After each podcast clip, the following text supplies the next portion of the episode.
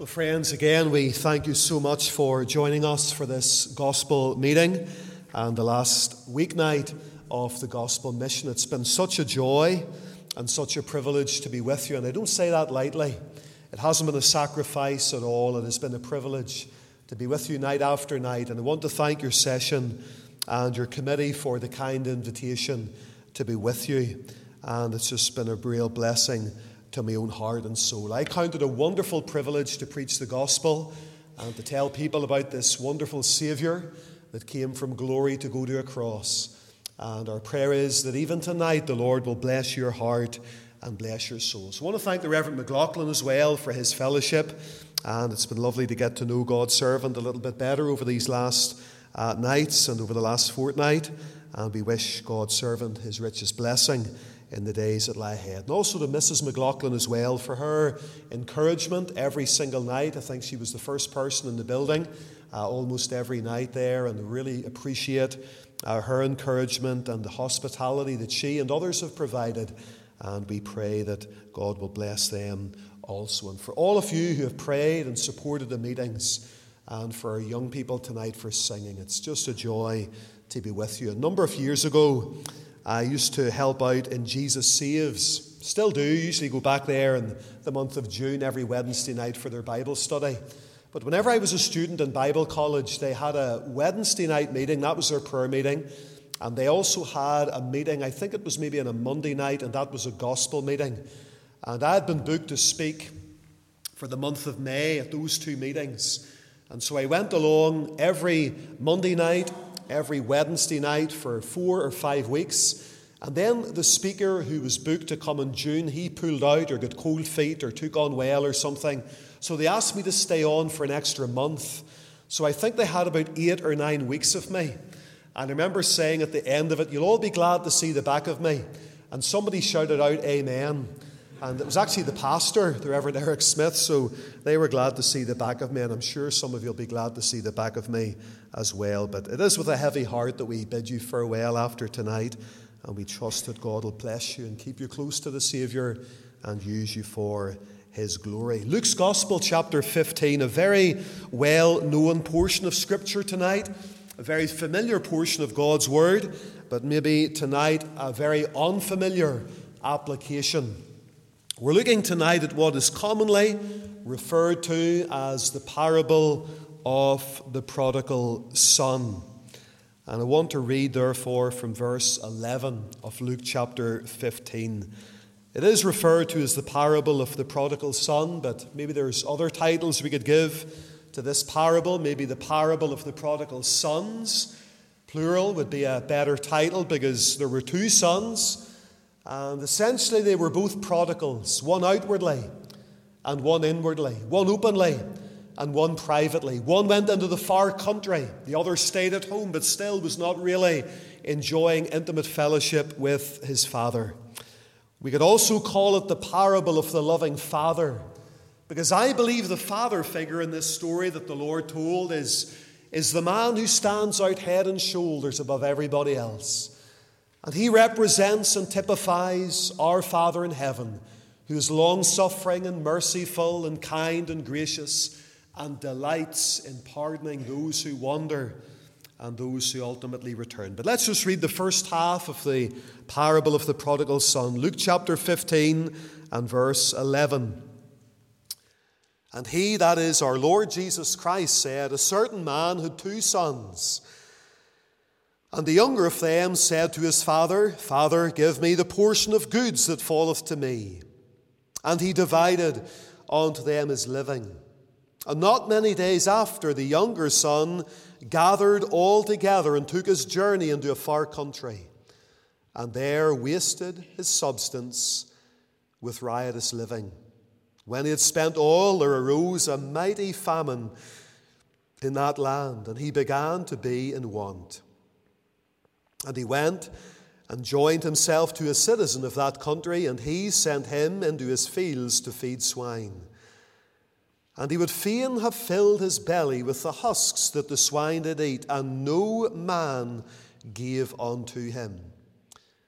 And when he came to himself, he said, How many hired servants of my father's have bread enough and to spare, and I perish with hunger? I will arise and go to my father, and will say unto him, Father, I have sinned against heaven and before thee, and am no more worthy to be called thy son. Make me as one of thy hired servants. And he arose and came to his father, but when he was yet a great way off, his father saw him and had compassion and ran and fell on his neck and kissed him. And the son said unto him, Father, I have sinned against heaven and in thy sight and am no more worthy to be called thy son. But the father said to his servants, Bring forth the best robe and put it on him. Put a ring in his hand and shoes in his feet, and bring hither the fatted calf, and kill it, and let us eat and be merry. For this my son was dead and is alive again. He was lost and is found, and they began to be merry. What a beautiful story. What a wonderful portion of God's precious and inspired and infallible words. So well known, I'm sure, to so many of us, but sometimes these familiar and well known passages are greatly neglected in these days. But I want you to look at the words that are found at the beginning of verse number 17. And when he came to himself, those are the words that I want to just base this message upon this evening. When he came to himself. Let's pray together and let's for one last time in this mission, as far as I'm concerned, let's unite our hearts together in prayer and pray that the Spirit of God will work in hearts. Here in the building and those who are joining us online, we thank God for those who join us night after night from various places. And we pray that God will bless them as well. Let's pray. Father, it is with gladness and thankfulness, and yet, Lord, with a sense of sadness as well, that we come to this last weeknight of the second week of gospel mission. But we thank Thee, O God, that in the will of God, the Word of God and the gospel will go forth from this pulpit, Lord's Day by Lord's Day. And we thank Thee, O God, that every Lord's Day can be an outreach opportunity and a gospel mission in its own right. We thank Thee, Lord, for those who have sang night after night and for these young people here this evening. We thank Thee for them and we pray that Thou will bless each and every one of them and their friends and their peers and their families that they come from. And we pray that they will have the joy of discovering the plan of God for their lives unfolding before them. Lord, lead them on with thyself. Lord, take thy word tonight, write it upon every heart, and grant, O God, those that are saved and are walking with God might be encouraged to ever keep close to the Saviour. And we pray, Lord, for some that have perhaps grown cold, some, Lord, that are not converted and others, Lord God, that are lacking assurance, and others that are joining us online. And thou knowest the need of every heart and every home. And Lord, we thank thee that thou art well able to meet that need. So, Father, we pray tonight that our Savior might be uplifted and exalted, that thy word might have free course and be glorified, that thy kingdom might be extended. And I pray now for the infilling and the anointing of the Spirit of God. Hide me behind the cross glorify our Lord and Savior Jesus Christ, and bless and meet every individual at the point of need, and may everything work together for good for thy glory. Hear and answer prayer. We ask it with humility and yet with assurance and boldness in the precious name of our Lord and Savior, Jesus Christ. Amen. I'm sure we all know this story that we've read together this evening. I believe in many respects it's a true story. That the Lord was thinking about real individuals and a real home and a real family. And the story is very familiar to us. A certain man has two sons.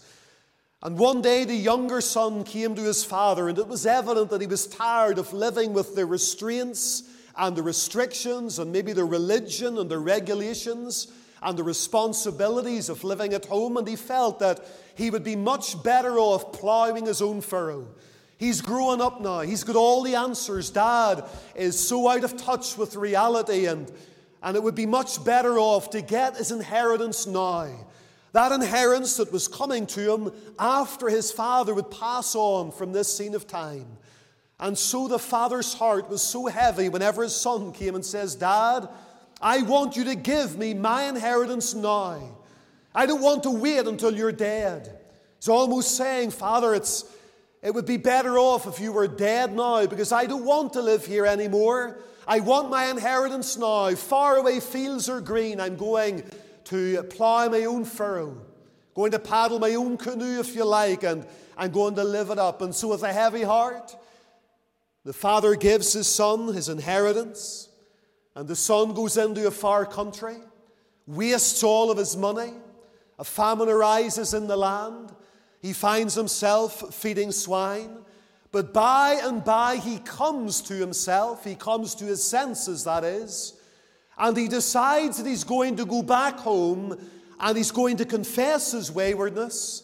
He's going to confess his sin and apologize to his father and take the place, if his father will allow him, of being a humble servant. And the story has a beautiful ending. They have rejoicing and they dine together, and the father greets him with love and mercy and with compassion. And it's just a beautiful story and so, so many ways. But it's this little phrase in verse 17 that I want you to consider. It simply says, When he came to himself, as he was feeding the swine, he came to himself. He realized where he was. He realized what he had become. He realized how far he had wandered and drifted. He realized the love in his father's heart. He realized that he had sinned and he had broken his father's heart, and primarily he had sinned against God, he had sinned against heaven.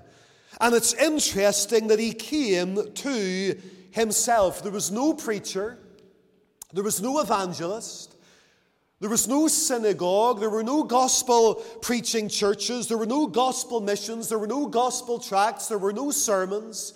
There was nobody to come and put an arm around him and witness to him or testify to him or challenge him about his waywardness. Just this young man sitting uh, in the midst of a herd of swine.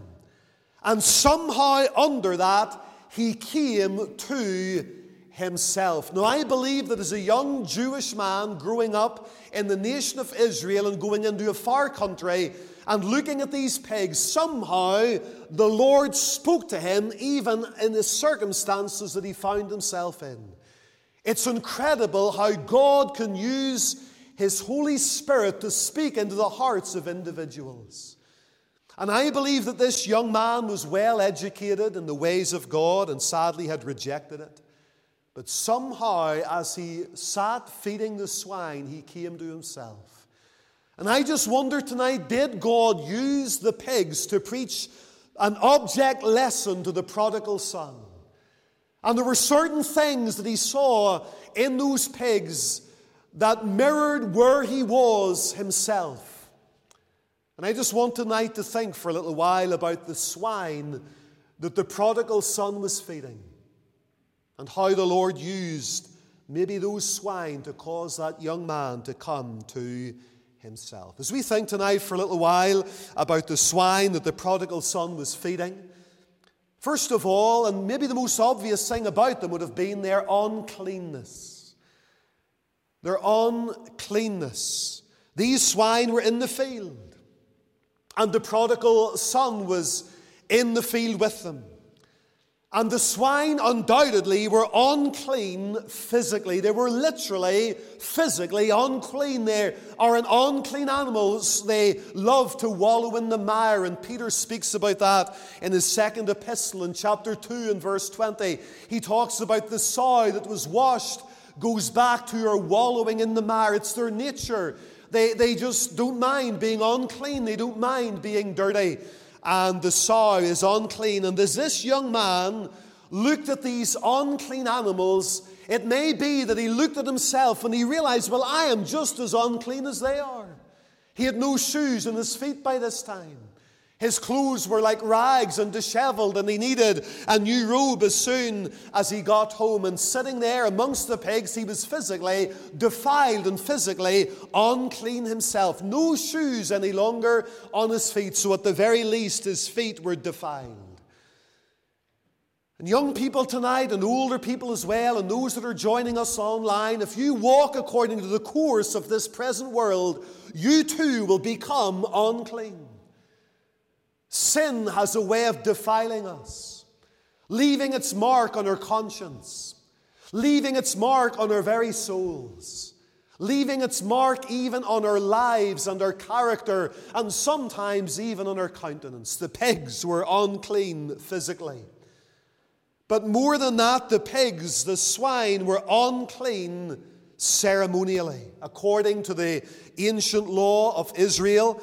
Away back there in the book of Leviticus, chapter 11 and verse number 7, it says, And the swine, though he divide the hoof and be cloven footed, yet cheweth not the cud, he is unclean unto you. And I'm sure this young lad growing up in a, in a, in a home there in Israel with a, a godly father, they killed a fatted calf, they, they well knew that the swine was an unclean animal in a ceremonial sense. According to the law of God, according to the word of God, the swine was unclean.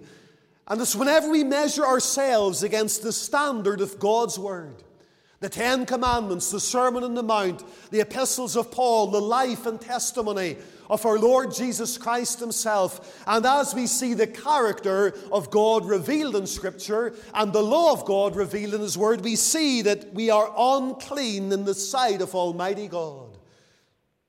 Isaiah 64 and 6 says, We are all as an unclean thing, and all our righteousnesses are as filthy rags.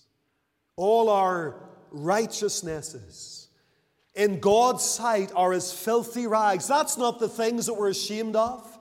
That's not the things that we try to hide from each other and try to hide from society, the things that we do in secret or the things that are in our past that we want to cover up, the things that we parade and are proud of, God says they're as filthy rags. There's a verse in Scripture, and it says that God is of purer eyes than to behold iniquity, and cannot even look upon sin, and he humbles himself to behold the things that are in heaven and in the earth.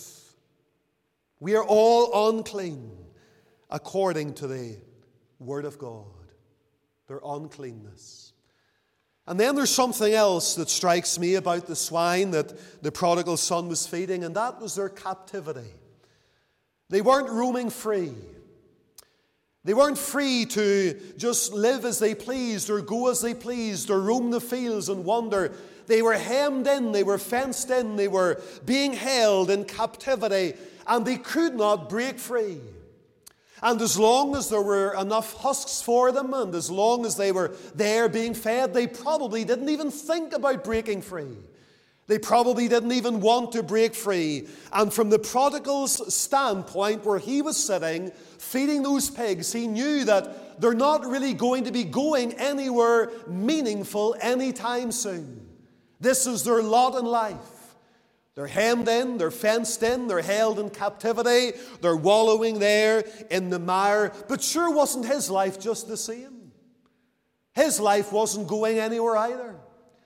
And he was being held in captivity as well. As a young man, he had left home looking for freedom, looking for life and for satisfaction. And he soon finds himself in bondage to sin, in bondage to poverty, in bondage to hunger, in bondage to uncleanness, in bondage to guilt, in bondage to fear. And like so many in our world tonight, he felt living at home under the responsibility and dominion of his father. This is bringing me into bondage. But if I could just go out into that big world out there, I would really be free. And so many discover that the things in life that they think will set them free ultimately and often bring them into bondage. And the things that many think will bind them growing up in a Christian home or a gospel preaching church, the things that many young people think will bring them into bondage are, in fact, the things that set them free. The truth shall make you free. Jesus Christ said, If the Son therefore shall make you free, ye shall be free indeed. And there's a wonderful freedom and liberty in the gospel. But many people don't believe that and don't realize that. They think if I come to Christ and get converted and repent of my sin and trust the Lord and yield to His Lordship in my life and surrender to Him and follow Him, that'll bring me into bondage. But I want to be free. I want to go out there and taste of this world.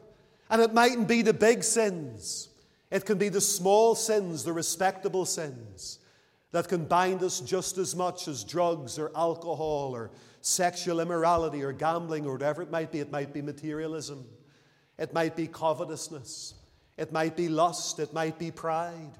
It might be self will. It might even be self pity or self harm or many other things that bring people into so much bondage. We often talk about man's free will.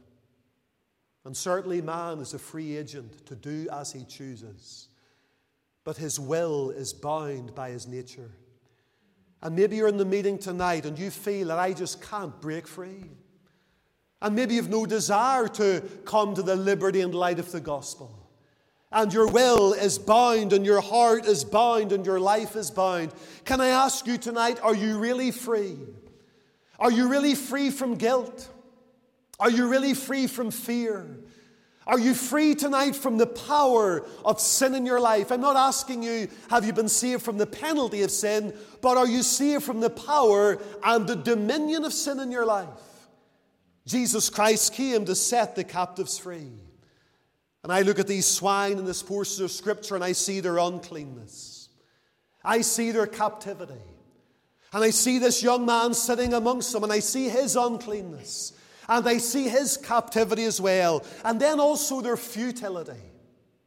Life was just futile for the pigs, monotonous. Every day was exactly the same as the day before, and the day after would probably be the same as well. They get up in the morning, they go out, they snort among the husks, they shove each other about, they grunt and they snort and they eat their husks and they sleep and they wallow in the mire, and it's going to be the same the next day and the next day and the next day. And life has become so futile and so monotonous. But sure, this young man's life is just the same. He's in the same place they are. He was hungry yesterday, he's hungry today, and unless something big happens, he's going to be hungry tomorrow. And every day is just the same, and it's futile and it's monotonous, stuck in the pig pen, going through the whole motion of just staying alive. You know, you can have a pulse and you can have a heartbeat, but not really have true, real, meaningful life. And for so many in this society that we have created for ourselves, life is so empty and so futile and so monotonous, and for many so boring and so disappointing and for many, it's just a, a real anticlimax. Whenever you get out in the world and you realize after a relatively short period of time that the pleasures of sin, and there are pleasures in sin, but they only last for a, for a short season. I wonder, do you ever feel like that? Life's just going around in this carousel over and over again, maybe Monday through to Friday, looking forward to the weekend, and that's maybe goes by so quickly and becomes something of a disappointment. And then Monday morning again, entering into the rat race, going through the routine, paying your bills, watching the soaps, or doing whatever you do, checking social media, spending several hours on a tablet or a phone or an iPad every single day, and that's it. And that's how it's going to be again and again and again. And then health begins to feel. And like Solomon, you look back back and you say, Vanity of vanities. It's all the pursuit of wind. Solomon had the ability to just get everything he ever wanted in this world as far as material things were concerned. But the more he accumulated, the more empty he felt inside. And the more worries he had as well. You know, whenever I was a, a young lad growing up at home, my father had this friend, and he was a real character.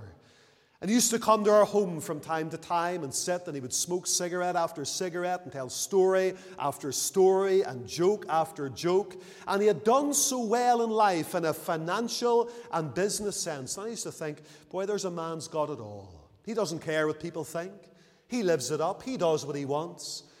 And then sometimes the telephone would ring, and dad would go out to answer the phone, and this man would turn around to my mum and say, What's it all about?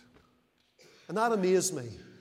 As a young lad of maybe 10 or 12 or 13 years of age, You mean to say that you've, you've built this beautiful home and you've raised a family and you've got beautiful cars, you've got this great business and you tell jokes and you do whatever you want to do in life, but you don't even know what it's all about yet? And that had an impact in my life. That there must be so much more to life than what this guy has. And I think many are wondering this question right until they reach the grave what is it all about? And they look back and maybe ask, what was it all about? And sometimes in a present tense, we look back at the past with rose tinted glasses, that it was better back then, and we look forward to the future with blind hope that it might just get better. But in our transitory state, every place we are, we seem to be so discontent in a life without God or a life outside of His sweet and divine fellowship remember listening to Ivan Thompson as a young Christian many times, and one night he was giving his testimony. We were down at a convention away down in Cork in a place called Bandon, and Ivan Thompson was giving his testimony in an old barn, and he talked about whenever he was a young man and his wife was going to all these religious meetings, as he said, in church services, he was off to the, the greyhound racing. He says he went down to the, wherever it was, the stadium, and the greyhounds were racing, and he says, I spent my last pound betting on the dogs, and I didn't even have a decent coat. And as I was leaving, the heavens opened, and it just started to rain, and I was walking home in the rain, disappointed, dissatisfied, unhappy, getting absolutely soaked, not a penny in my pocket, and all of these taxis were coming out of the stadium, and the greyhounds sitting in the back of the taxis and me walking home.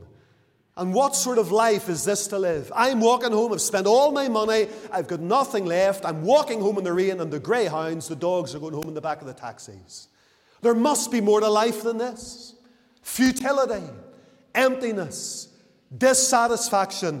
What about another thing about these swine? What about their owner? Who owned them? Who had the rights the legal right to own these pigs and do whatever he wants with them. The old farmer. In the midst of this famine, I'm sure he had been hit hard, but still was able to keep his swine, still able to feed the swine, still able to employ people to look after the swine. The country has gone bust, but he's still able to keep his head above water.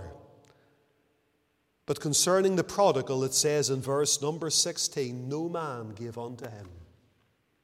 No man gave unto him, not even the farmer, just gave him enough to stay alive. The farmer didn't really care about his pigs, he's just in it for the money. He didn't really care about this young lad far away from home and starving and almost naked and unclean and dissatisfied and dishappy. And I'm sure that prodigal son thought, you know, he doesn't really care for the well being of these pigs. He's just using them for his own ends. And he doesn't really care all that much about me either. And I often wonder whenever young people go out into the world and they, they spend their money in the pubs and the off licenses and they, they maybe get their drugs or whatever it is, do the people that they're buying those things off really care about them? Do they really want you to be happy? Does the publican or the man that owns the disco or the, the drug pusher really care whether you're happy and satisfied and content or not and enjoying your life? Or are they just milking you? Are they just using you for their own ends? I think this prodigal son is starting to realize this farmer doesn't care about much about me, but who's really, who's really my boss? Who's really my owner? Jesus Christ said to the religious establishment of his day in John 8 and 44, Ye are off your father the devil. And the God of this world has blinded the minds of them that believe not. And this young man, this prodigal, is now realizing I've got a cruel taskmaster. Doesn't really care for me at all. And he starts to think about this and starts to realize this. Do you think that the world out there really cares about you? I soon discovered in life that, if we're honest, there's not all that many people that really care about us. Maybe our parents, our siblings, one or two close friends, and certainly the God of heaven. But outside of that, there's maybe not all that many. I remember going to school all of those years ago and sitting in English class in fourth year and fifth year in high school. And I tell you, it was the most boring class in all the world. On a Friday afternoon, we had three periods back to back. That was two hours of English on a Friday afternoon from half past one to half past three. And our teacher, she had a dry, boring, monotone voice, and she never lifted her head. She just dictated notes for two hours. And one of the books that we had to read was Animal Farm by George Orwell. And all of these animals get together, and old Farmer Jones is this totalitarian dictator type individual, and they drive him out of the farm. They're going to make a better society for themselves. And it's not long before the swine, the pigs, take over, and there's an old horse called Boxer, a strong Shire horse. And they bring out the construction plans for this windmill that they're going to build at the top of the hill. And Boxer is tasked with dragging these huge big stones and boulders up to the top of the hill to make this windmill. And they work him and they slave him to the grind, and at last the windmill is finished, and they enjoy a short time of prosperity until a tremendous storm comes and the windmill gets damaged and it falls down. And Boxer, by this stage, is tired and weary and exhausted, and they've promised him that if he just builds this windmill, he'll be able to relax. Just one last time, exert yourself, expend your energy, and we'll allow you to relax and be happy, and we'll make sure that you're warm and you've got plenty to eat. And so he slaves to the grind again. He cracks his hoof, he nearly breaks his back, and at last, whenever the second windmill is finished and Boxer's all but done, they send him off to the glue factory. And I thought as I learned that story, isn't that a lot like living for this world? Living for self and living for sin and living maybe unwittingly for Satan and thinking, well, if I just if I just try really hard and, and, and be like the, the rich young the rich young ruler or the rich young fool and say, I'll, I'll, I'll pull down my barns, I'll build bigger barns, and then I'll sit down and kick up my feet and say to my soul, You've much goods laid up for many years, take thine ease, eat, drink, and be merry. And it all ends in heartache. What about their destination? Wonder did this young man ever look at these swine and think, well, they're in captivity now and they're eating their husks now and life is monotonous now. But where are they going? What's going to be the end of them? Is he just keeping them as pets? Or is he fattening them up for the slaughter? These pigs in the far country were bound for the bacon factory.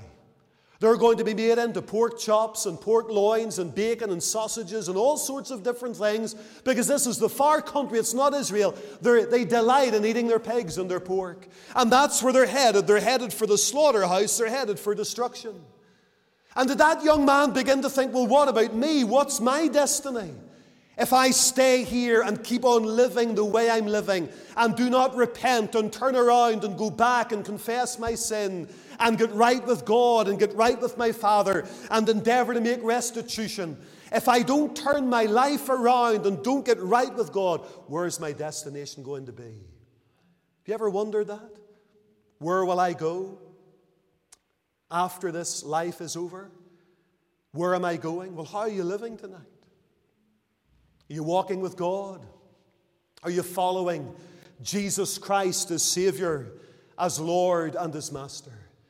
Maybe this young man thought about some of the Old Testament scriptures that were so familiar to him. The wicked shall be turned into hell, and all nations that forget against God. And he's living a wicked life. He has wasted his substance with riotous living, with harlots, and all sorts of things, he's lived a wicked life.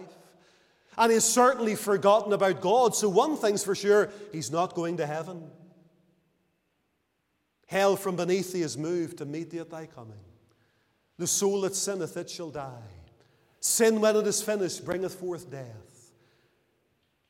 Moses said, I've set before you life and death, blessing and cursing. Choose life, but he has chosen his own way.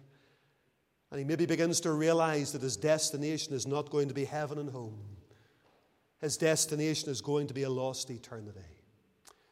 Albert Einstein, whenever he was an aged man and had lost a lot of his mental sharpness, was one day traveling from his office in Princeton to New York City, traveling on a train. And whenever the conductor was making his way down through one of the carriages, he found Einstein, the great physicist, on his knees under the seats and through the luggage racks and hooking through his coats, and he was agitated and worried and anxious. And the conductor says, Mr. Einstein, I take it you've lost something. Is it your wallet? Is it your keys? He says, No, sir. He says, I've lost my ticket. And the conductor says, Well, Mr. Einstein, there's no problem. You purchased a ticket from myself not all that long ago. And if you've lost your ticket, I can vouch for you. If anybody questions you, I'll cover you that you purchased the ticket. And if you really need me to, I can issue you with another ticket just to give you peace of mind. Mr. Einstein said, That is not my dilemma. He says, I know I purchased a ticket. I know I purchased it from yourself. But that ticket tells me where I was supposed to be going. He said, I don't know where I'm going. I don't know what station to get off at. I don't know how long I'm to sit in this train. I don't know who I'm supposed to be meeting. And so you see his awful dilemma. He can't enjoy the journey because he doesn't know where he's going. I wonder tonight do you know where you're going? Do you know you're going someday to heaven? To be with Jesus Christ and those who have, who have gone on before? Or is your destiny heaven's only alternative, hell itself? One last thought, and we're finished, and the week of meetings is over. What about their footprint? We read that little verse back there in Leviticus chapter 11 and verse number 7. And if you are a Bible scholar tonight or know anything about the Old Testament scriptures and these old Levitical laws about clean animals, clean birds, clean animals, clean fish, there were certain things that made them distinct. And whenever it came to land dwelling animals, there were two marks of distinction that marked them out as being clean, and they had to have both of these marks. The first mark was that they had a parted or a cloven hoof, like a cow's hoof. A horse does not have a cloven hoof, therefore it is deemed to be unclean. A sheep or a cow has a cloven hoof, therefore it's deemed to be clean as long as it chews the cud at the same time. Now, the interesting thing about the pig was it had a cloven hoof, but it did not chew the cud. Outwardly, it left a footprint behind that might have betrayed to an unwitting observer that that animal is clean in the sight of God. But it wasn't clean in the sense inwardly that it did not chew the cud. Inwardly and outwardly, there was a contradiction, there was a contrast. And you might have a clean walk externally. You might betray to your family, to your neighbors, to your peers, to the people in the church that you're walking with God and you've got a separated walk and you're not walking according to the course of this world, but inwardly it's oh so different. You're not meditating upon the things of God. The Spirit of God isn't in you. You're not rooted and grounded in the faith. You've never been born again of the Spirit of God. You've never been given a new heart. You've never been given a new nature. And so, tonight, friends, it's so important if we're going to be counted clean in the eyes of God that we're cleansed inwardly, and that inward cleansing and the indwelling of the Spirit is marked by a separated walk outwardly. So there was a, a turning around. He came to himself. And whenever he came to himself, he came back to the Father. And I'm sure you know how the story ends, at least as far as the younger brother is concerned, when his father saw him afar off. He was watching and waiting. And he saw this figure coming up the lane one day, and this head hanging low dragging his feet perhaps, but all of a sudden he recognizes, There's my boy. And he runs. And in Bible times, dignified men did not often run.